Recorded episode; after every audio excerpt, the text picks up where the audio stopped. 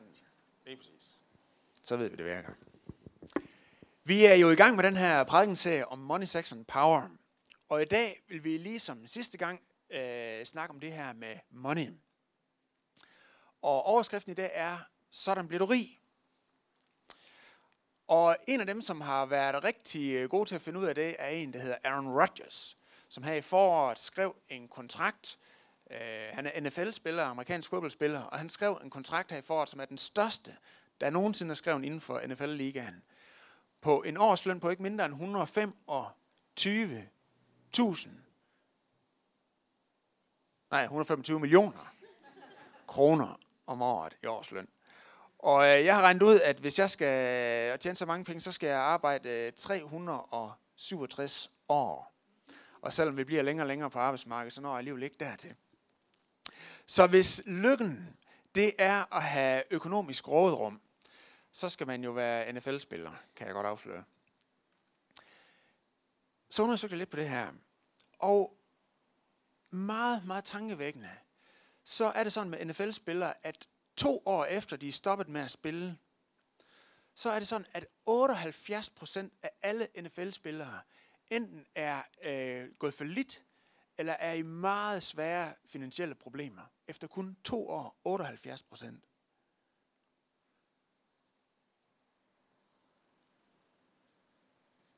Man behøver ikke at være specielt vis, eller være specielt kristelig, eller være specielt velreflekteret for at gennemskue, at penge ikke er vejen til lykke. Selv om tanken om, at hvis jeg havde det og det, så ville jeg godt nok have et nemmere liv, kan snyde de fleste af os. Så er det ikke nogen, nu er der ingen stor visdom i at, at afsløre det. Øh, vores egen Svend Brinkmann, som har skrevet øh, bøgerne Stå fast og Stå steder, psykologiprofessor ved Aarhus Universitet, har også lige udgivet en ny bog med titlen Gå glip. Og han siger sådan her, citat, det er i sig selv værdifuldt at lære at nøjes frem for at ville det hele.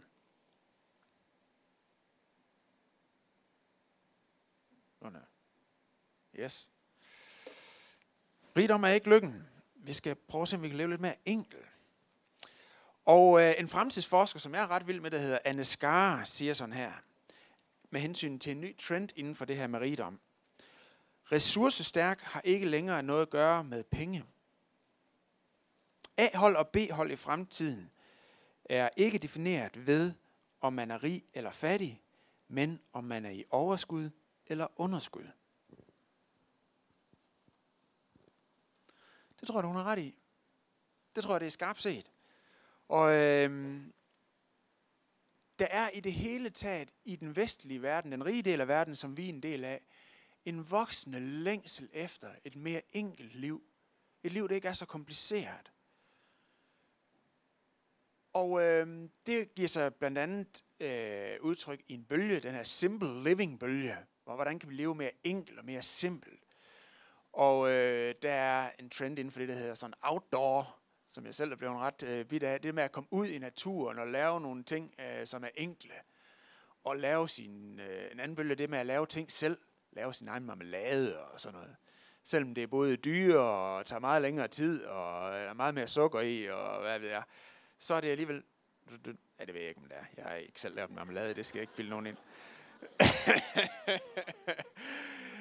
Uh, vi har også hørt, at det er en trend blandt uh, akademikere og kvinder i uh, København at have deres egen bistade. Det kan man have op på taget af sådan et højhus, så kan man lave sin egen honning.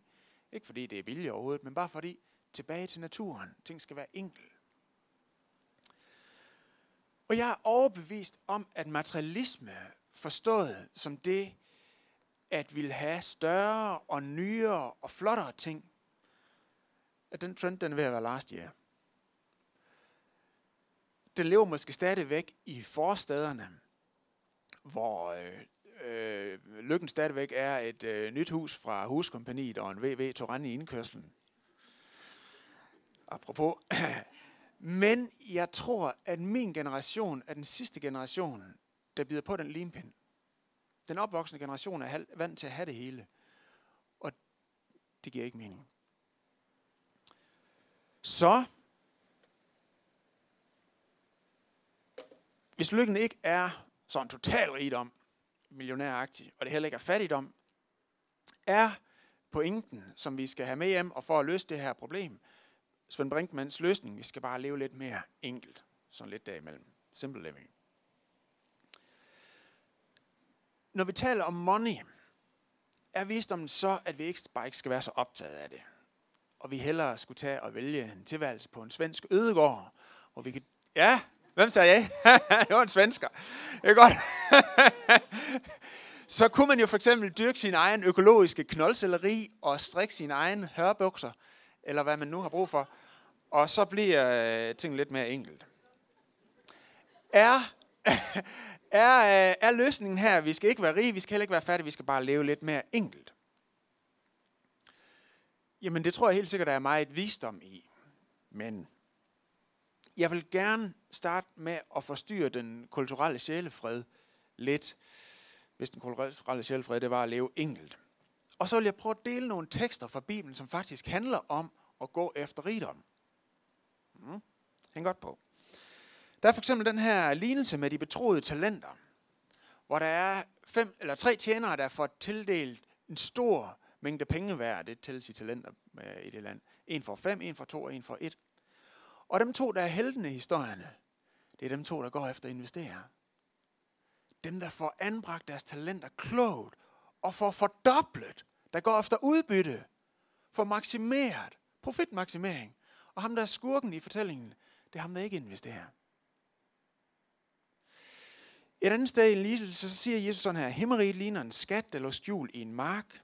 En mand fandt den, men holdt den skjult, og i sin glæde går han hen og sælger alt, hvad han ejer, og køber marken. En, der var god til at se, hvor han er den gode investering, og går efter den, investerer i den, og glæder sig over det. Nå. Pointen i dag er altså ikke, at vi skal forholde os passivt, og at driftighed og virketrang er uåndelig. Pointen er heller ikke, at vi ikke skal trakte efter rigdom. Mm. Pointen er heller ikke, at vi ikke skal være strategiske og gå efter return on investment. Og så kommer der en spidsformulering. Længslen efter rigdom er ikke en syndig længsel. Men efter syndefaldet, der er vores gudgivende virketrang og evne til at gøre forretning blev en retningsforvirret, halvblind og småpsykotisk. Vi tager den lige igen. Jeg er selv formuleret jeg synes den er ret god. Længslen efter rigdom er ikke en syndig længsel, men efter syndefaldet er vores gudgivende virketrang og evne til at gøre forretning blev en retningsforvirret, halvblind og småpsykotisk. Hvis det eneste, vi kan gøre, det er at køre op og ned på den skala her, meget rigdom, lidt rigdom, og prøve at se, om vi kan finde det gyldne punkt, det er simpelthen for snævert. Det er en forfattig forståelse af rigdom. Vi skal over i en, en helt anden skala, der er meget bredere, meget kraftigere, og som der er meget mere liv i.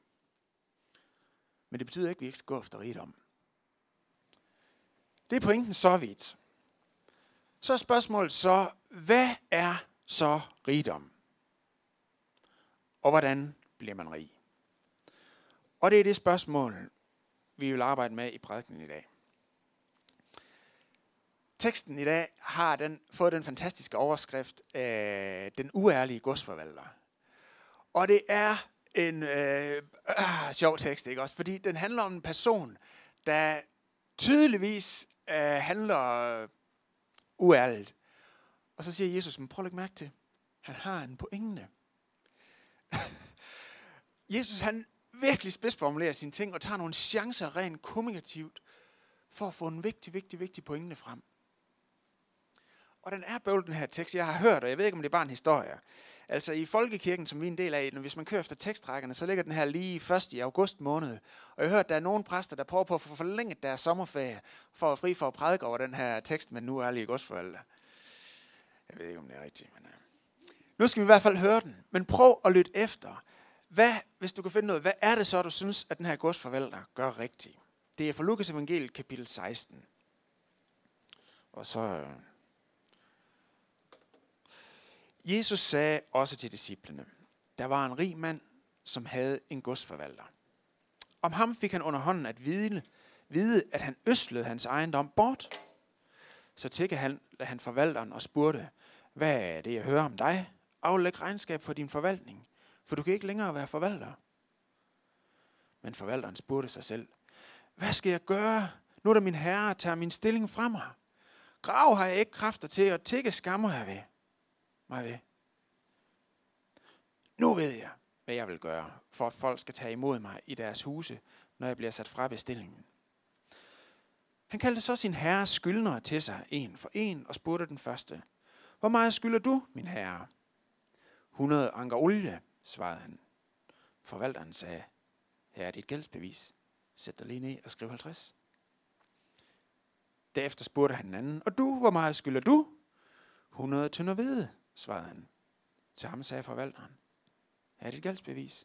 Skriv 80. Og herren roste den uærlige godsforvalter, fordi han havde handlet klogt. For denne verdens børn handler langt klogere over for deres egne, end lysets børn gør.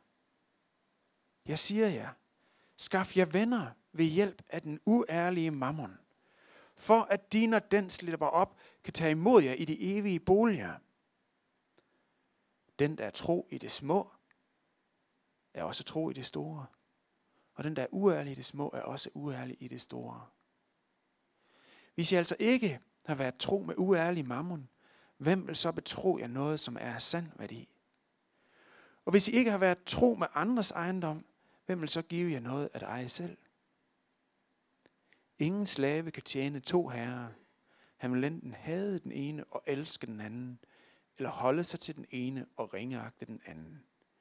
I kan ikke tjene både Gud og mammon.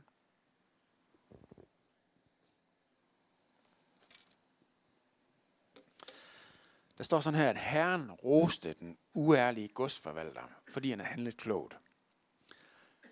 Jesu pointe er ikke forudsigeligt nok, at vi skal være uærlige, ligesom den uærlige godsforælder. Men at vi skal handle klogt, ligesom han gjorde det. Hele lignelsen her handler om, hvordan vi værdsætter forskellige former for rigdom, forskellige kapitaler i forhold til hinanden. Finde ud af, hvad er det, der er vigtigst. Og så investere de kapitaler. Og øh, den første kapital, vi støder på, er enkel nok. Det er finansiel kapital, har jeg valgt at kalde det. Skaff jer venner ved hjælp af den uærlige mammon, siger Jesus. Prøv at lægge mærke til, at Jesus siger ikke, penge det kan ikke bruges til noget i mit rige. Det er ikke det, han siger. Nej, det kan man faktisk gøre noget fantastisk godt med. Selvom det er den laveste form for kapital. I sig selv, der er det den laveste form. Men man kan bruge den til noget godt. Den næste kapital er det, jeg har valgt at kalde åndelig kapital. Teksten taler om de evige boliger i vers 9, og det tales om Gud i vers 13. Så åndelig kapital er det at have en relation til Gud. Og igen og igen i Jesu undervisning, så skærer han det her ud i pap, at den åndelige kapital er altså langt vigtigere end finansiel kapital. Det er utroligt, det skal være nødvendigt at sige, men jeg kan godt forstå det. Jeg har brug for at høre det igen og igen og igen. Og Jesus han skal ud i pap, dels fordi, at man dengang havde den vilfarelse at kunne sætte de to lige. Sådan at hvis du er rig, så er fordi Gud han godt kan lide dig. Og hvis det går dårligt økonomisk, så er det fordi, du er i lidt bad standing åndeligt set. Det er jo den ene vildfarelse. Og den anden vildfarelse er jo så at bytte fuldstændig rundt på dem. Hvor man prioriterer finansiel kapital over åndelig kapital. Og jeg har lige lavet så et par eksempler her, som I kan være med til at vurdere. Hvis nu en øh, kristen i sit liv gentagende gange oplever, at øh, livet med Gud i andragsliv bliver smadret på grund af nogle skiftende dumme, skæve arbejdstider, jamen, så siger den kristne vel sit arbejde op, fordi det er jo livet med Gud, ikke? Det er helt klart det, der kommer først. Eller hvad? Eller øhm, hvad nu med det her med at øh, komme til tiden på arbejde? Det skal vi nok. Vi er godt klar over, vi har ikke det arbejde, hvis vi en dag siger, ligesom det var med Chris og chokoladefabrikken en gang. Chef, jeg kan desværre ikke lige komme på arbejde, fordi der står 10 nærbørn, der skal have pleje. Og hvad var det? Der er sådan nogle forskellige ting. Selvfølgelig, vi passer vores arbejde, ikke også? Øh, og det skal vi også. Kristne skal også komme til tiden og holde deres aftaler. Men hvad så med søndag? Når der er gudstjeneste? Nå, vi ser lige om det andet, som er vigtigt, eller ser lige om vi har lyst til det, eller, eller hvordan. Jesus han siger sådan her, og jeg synes virkelig, det er frækt sagt. Han siger, for denne verdens børn handler langt klogere over for deres egne end lysets børn. Det er da frækt sagt. Han siger, at denne verdens børn er langt skarpere på, hvad for nogle værdier, der ligger øverst, og så følge det op med handling i deres prioriteringer, end lysets børn er. Langt skarpere. Har han ret? Det er da i hvert fald værd at høre. Jeg har lige sådan en lille sjov historie, skal jeg have med. Øh, lidt på det modsatte, faktisk. Dengang jeg var dreng, der havde mine forældre en plejedreng på sådan cirka 17 år, og han øh, kom til tro på Jesus. Og han var simpelthen så lykkelig og stolt over at blive en kristen. Han var så glad for det. Og øh, øh, ja, der var også nogle ting, han havde sådan lidt svært ved at finde ud af sådan i livet som sådan, men øh, det kom så blandt andet til udtryk i, når min far han satte ham til en, øh, en opgave, og så hvis det var noget, han ikke rigtig gad, så kunne han finde på at gå ind på sit værelse, og så sætte sig og læse i Bibelen. Og så når min far han kom ind og sagde, hvad Kim, jeg synes ikke rigtig, det bliver til noget af det her. Så, Om oh, det er fordi, jeg synes lige, jeg skulle læse i Bibelen her. så måtte far sige til ham, ah, det, det skal du nok få tid til, nu skal du lige have lavet det her. Så øh, ja. Lad os prøve at kigge på nogle af de flere øh, kapitaler, der også er i spil her. På et tidspunkt så siger den uærlige godsforvalter, grave, det har jeg ikke kræfter til. I vers 3. Manuelt arbejde, det kræver jo det, som vi kan kalde fysisk kapital. Man skal have nogle kræfter for at skyde ind i ellers kan man ikke grave. Og det havde han ikke særlig meget af.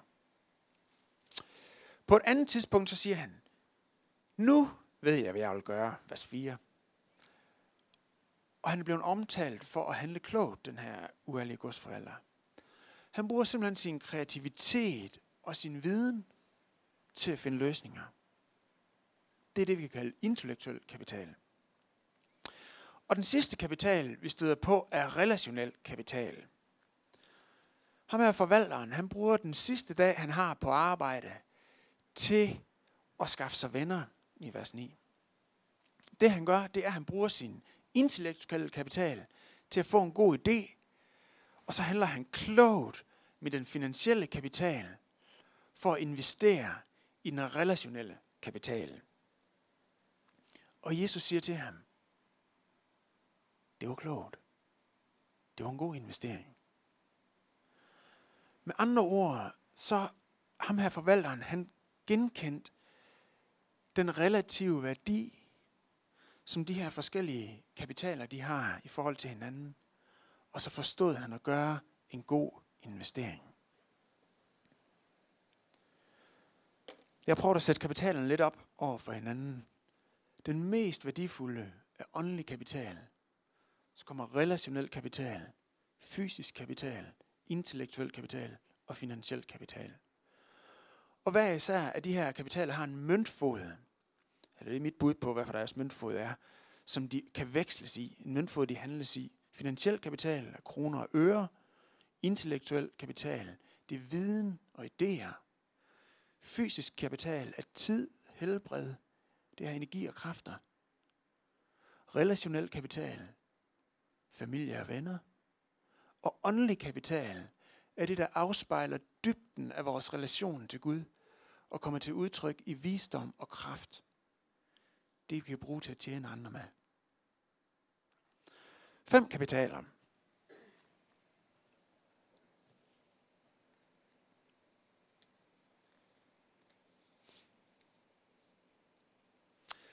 Jeg vil lige prøve at komme med øh, tre korte eksempler fra Bibelen på, hvordan de her forskellige kapitaler spiller en rolle. For det første var der Abraham. Han boede jo der langt over øst på, men Gud sagde til ham, drag, drag vest på for jeg vil gøre dig til et stort folk. Og så forlod han faktisk sin familie, sine forældre. Han tog sin egen familie med, men forlod sine forældre. Og draget ud for at være med i Guds redningsplan. Han gik ind på at veksle fra relationel kapital til åndelig kapital. Og en anden er Peter. Disciplen Peter. Der står om ham, han forlod sit net og sin båd og det der. Hans finansielle kapital. For at veksle det til åndelig kapital og være sammen med Jesus. Og om øh, de to første konger i Israel, kong Saul og kong David, der står der om kong Saul, at han, han var en rigtig flot fyr. Han var et hoved højere end alle andre, og øh, han havde masser af fysisk kapital. Om David derimod står der, at han havde overflod af åndelig kapital. Og kong Saul, hans karriere endte i ruin, mens at øh, kong David blev den bedste konge nogensinde. Prøv lige to og to eller tre og tre, som I sidder nu her, og så sætter jeg sammen, og så snakker om, hvad for, eller fortæl, hvad for en kapital har jeg faktisk meget af? Hvad for en kapital har jeg i overflod af? Og reflektere lidt over det. Og så når I snakker om det, så kan I jo øh, prøve at komme ind på, er der en kapital, som jeg faktisk ikke har så meget af? Og kan jeg bruge nogle af de andre kapitaler, som jeg har meget af, og investere i en kapital, som jeg gerne vil se vokse? Så det er lige sådan en øh, erfa øh, business øh, forretningsting. Værsgo og vend jer sammen. 2, 2 eller 3, 3.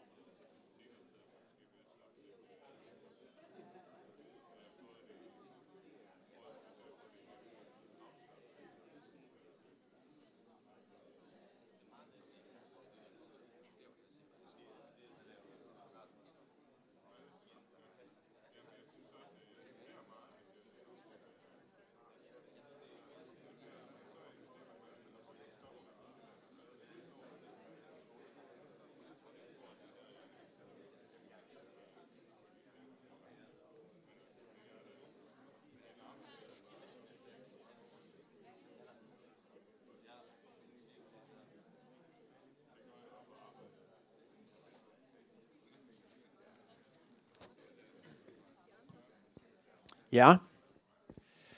Jeg lægger lige den her op som et billede ud på Facebook-gruppen, så kan jeg arbejde videre med den, når jeg, når jeg kommer hjem, hvis det er.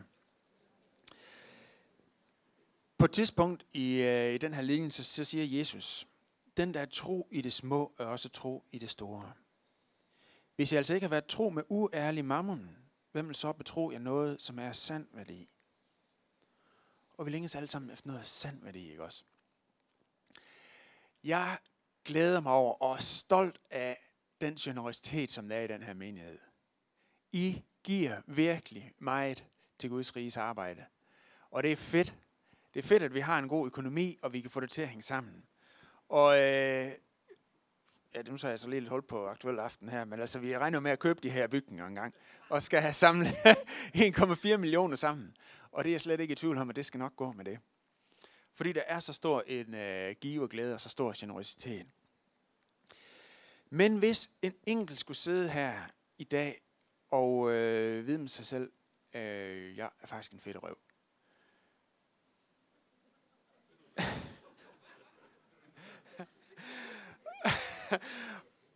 Sorry. Der skal ikke grines her, vi er noget gammelt meget alvorligt, ikke? Øh, jeg er faktisk en fedt røv, hvis man sidder der og tænker det, og samtidig længes efter at se Gud gøre store ting gennem dig, gør, store ting i dit liv, og ikke kan forstå det ske. Så er det måske simpelthen fordi, at du ikke er en god og tillidsfuld forvalter, selv af den mindste af de her fem kapitaler. Jesus han siger, at jeg giver jer noget, sådan er relativt værdi, det er ikke så frygtelig vigtigt. Men vis, at du er tro med det. Vis, at du har tillid med det. Min egen historie er selv den, at jeg lige siden jeg var dreng, har været meget bevidst om penge. Og øh, jeg har handlet meget. Da jeg var ung, så købte jeg knaller og satte dem i stand og solgte dem med fortjeneste. Jeg har haft 10 forskellige. Og midt i 20'erne, så startede jeg mit øh, første firma, et byggefirma, Kruse Entreprise. Det synes jeg lød smart. Og det at handle og investere og få penge til at gro, det har altid lagt let for mig. Jeg har nemt at se, hvad der er fornuftigt at gøre økonomisk. Og hvis øh, Ben Bente og mig havde fortsat øh, den vej, vi kunne have gået, så kunne vi have boet i en af de hvide palæer her ned til Kolding Fjord. Og det kunne da også være meget sjovt, men øh, det er så, hvad det er. Men da Gud han åbnede mine øjne for det her, den her bredde af kapitaler, der var det virkelig, det er ikke bare for sjov, jeg har fundet sådan et, et naturbillede her, men en hel masse lys, og det var ligesom om, det var en verden, der blev åbnet af muligheder. Det var ikke bare den der ene dimensionelle tal op og ned og regneark, men der er en verden, der er langt større. Der er en rigdom, der er langt større. Og det kan jeg få lov til at være med i. Jeg kan få lov til at bruge min, min øh, øh, virketrang i, i en verden, der er langt større end bare det, og få stavnet nogle penge. Fedt! Jeg blev så glad og så øh, stolt og ja, Sikke nogle muligheder, der åbner sig.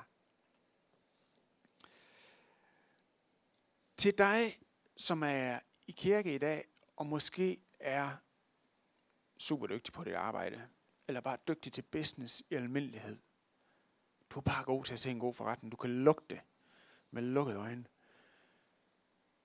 Og du har måske tænkt, at dine evner i en øh, kirkelig sammenhæng var lidt malplaceret.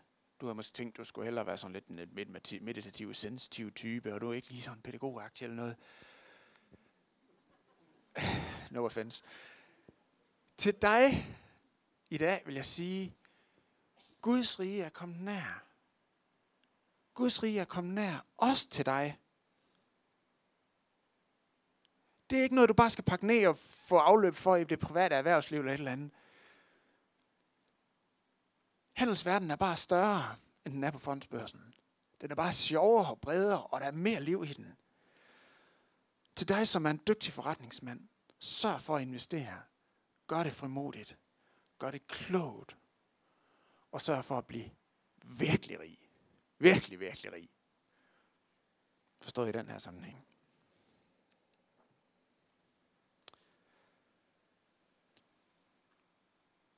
Og så er der det ved, at forkyndelsen i dag er ikke bare sådan til alle hele Kolding. Det er ikke common sense, det er det i dag. Det er ikke sådan, at jeg kan bare sige, wow, det var egentlig en smart øh, investeringsstrategi. Den tager jeg med, og så, øh, det er da smartere end øh, Svend Brinkmann. Den tager jeg med. Hvorfor ikke? Jo, fordi at Jesu undervisning i dag henvender sig til disciple. Punkten er henvendt til det, han kalder lysets børn. Og det er det, fordi at vi er de eneste, der har fået givet alt på forhånd.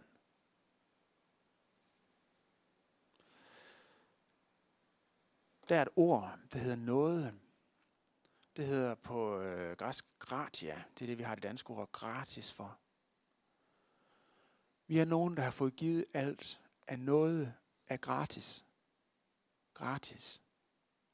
Ikke fordi vi var gode til at handle, men fordi der var en, der elskede os.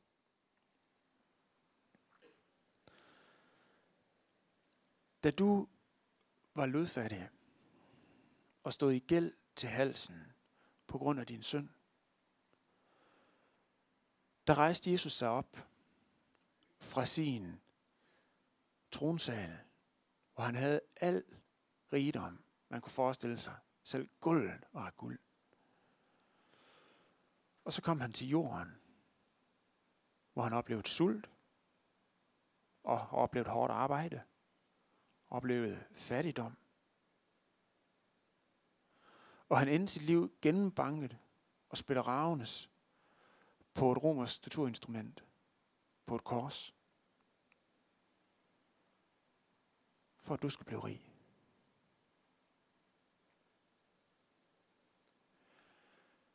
Ved dåb og tro, så kan du blive adopteret ind i hans familie.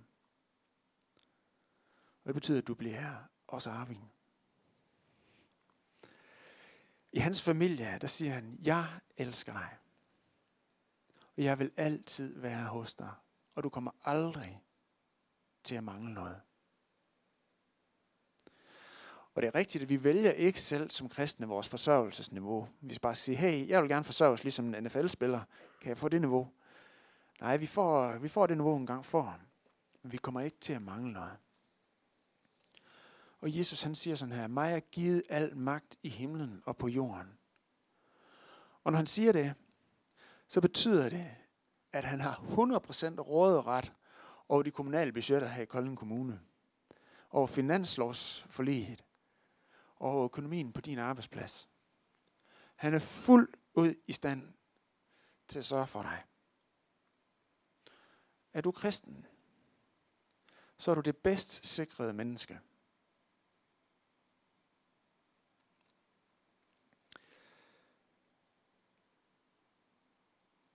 Budskabet i dag er budskab til de frie hjerter. De frie hjerter. De frie hjerter, der glad hviler i tilliden til Guds nåde og til Guds forsørgelse. Både her i livet og i evigheden. Der er det et evangelium. Og en invitation til at investere din rigdom klogt. Lad os rejse os op og bede.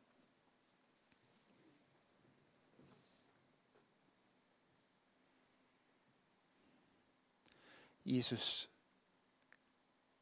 du kender os.